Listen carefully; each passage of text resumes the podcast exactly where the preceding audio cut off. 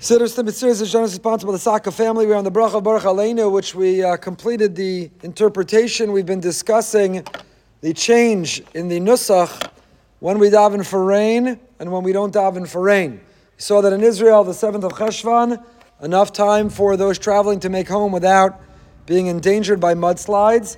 Outside of the land of Israel, based originally on Bavel, on Babylonia, when do the rest of us begin?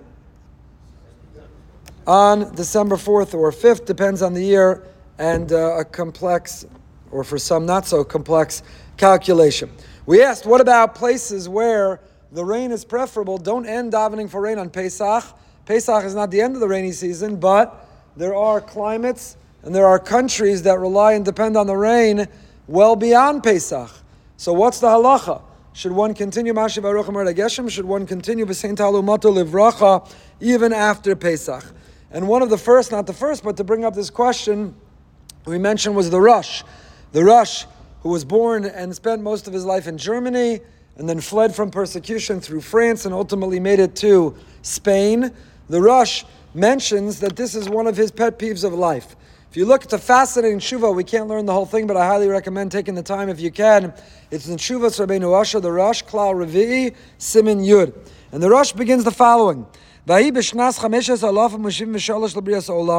It was in the year 5073, which corresponds with the year 1313. The rain stopped. didn't rain the whole winter. It was very small. And they instituted a fast. The times were so desperate. It was such a crisis. No rain in an agrarian agricultural society that you can't simply rely on going to the supermarket, ordering on Amazon, having it delivered to your door. No rain meant no food, no livelihood, no income.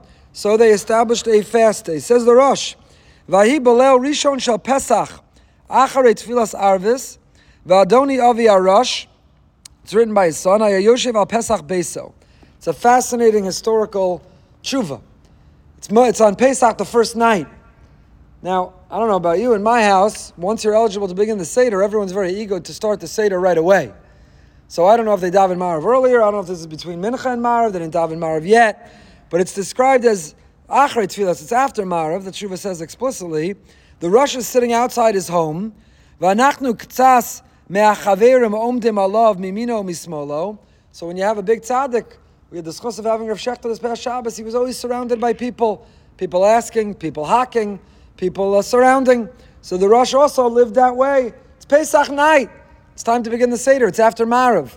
But he's sitting outside the entrance of his home. There are people to his right and left. Vayomer, atayatov. And the Rosh says, you know, now's as good a time as ever to bring up my pet peeves, my halachic pet peeves. And what are they? We should really be continuing to ask for rain, not ending on Pesach, the rainy season in Europe, he found this to be true both in Germany, France, and then in Spain, the rainy season continues. So Israel, rain after Pesach is detrimental and harmful. The rainy season is from after Sukkot, the 7th of Cheshvan, until Pesach. But in Europe and in Spain, the preference, the need was for the rain to continue. tov, v'yasu kain, v'yasher b'einayim, so some of the Chevra were convinced by the persuasiveness of the Rosh's argument. And they said, you know, it's a good idea to send to the Chazan tomorrow in Shul, even though we're supposed to stop, it's Pesach, the first day, continue.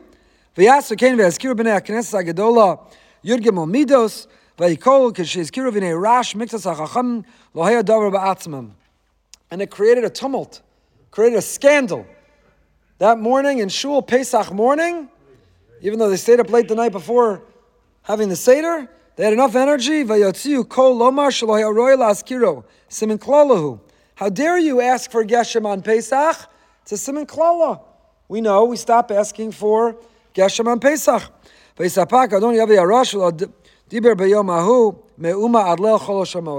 the Rosh was very bothered.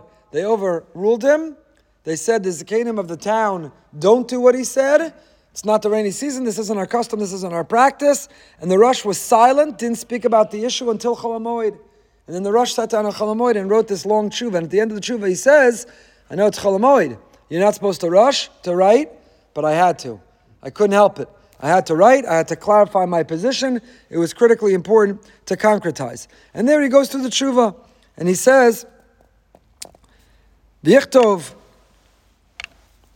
Megillah Sefer L'chazek Dvorov, Al ki shamatik yesh tmeim al divrei basi lafarish ma shamarti. So this was the introduction of his son to the tshuva, giving the historical background. It was the year 1313, first night of Pesach. Everyone's gathered around the Rosh the first night. This is the hak. This is the tumult. This is what the Rosh wanted. He got overruled. It was a scandal. They had a ritual committee meeting immediately. The Zakanim served Chinese food. I don't know if they served at their ritual committee meeting. And they overruled the Rosh. And the, I know it wasn't rice, although it was Spain, so they probably could have. Everyone relax. It wasn't Chinese food. I understand. I got it. That's the part that you all have something to say about. It's a beautiful thing. He says, so the Rosh begins this tshuva. We'll end with this tonight, and we still have to get into this. There are those challenging me, so I have to clarify. They said it's not appropriate. This isn't a new pet peeve of mine, says the Rosh. I didn't wait to my elder years to get to Spain.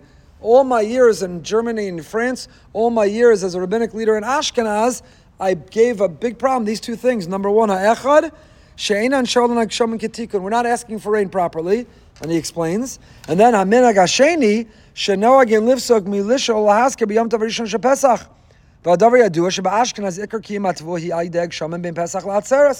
He says in Ashkenaz, in Germany, the best time for the fields to grow is specifically between Pesach and Shavuos. So what are you doing? You're ruining it for all of us. We need the rain dafka between Pesach and Shavuos. So why are we stopping? We should continue. Now, what's the obvious question on the Rosh? We saw it already. The Gemara quotes Nineveh. Nineveh was a city they needed the rain even till after Pesach, and yet the Gemara said there was a machlokas, and the Gemara ended up concluding in Bareich Aleinu, you got to follow low plug the minhag as it was established. So in Bareich Aleinu, you switch to Vasein bracha as of Pesach. If in Shema Kolenu you want to continue, you can ask there. So how dare the Rosh say no? Ask for Saint Talumata Levracha in, in Bareich Aleinu. Where does the Rosh come off disagreeing with the Gemara? So he has a very interesting, novel way of understanding that Gemara to advance his argument, his opinion. A spoiler alert, he also claims it's the opinion of the Rambam. It didn't matter that he tried to change Germany and France, 0 for 2. Strike 3 and you're out was when he got to Spain. They overruled him. He didn't go down without a fight. And we'll see, even though the Rosh argued that in climates where you need the rain beyond Pesach, you should still say V'sein Ta'alumata Levracha, he lost the fight. How does the Shulchan Aruch paskin? Like the Rosh, like Rabbeinu Yonah? Stay tuned for Siddur Snippets.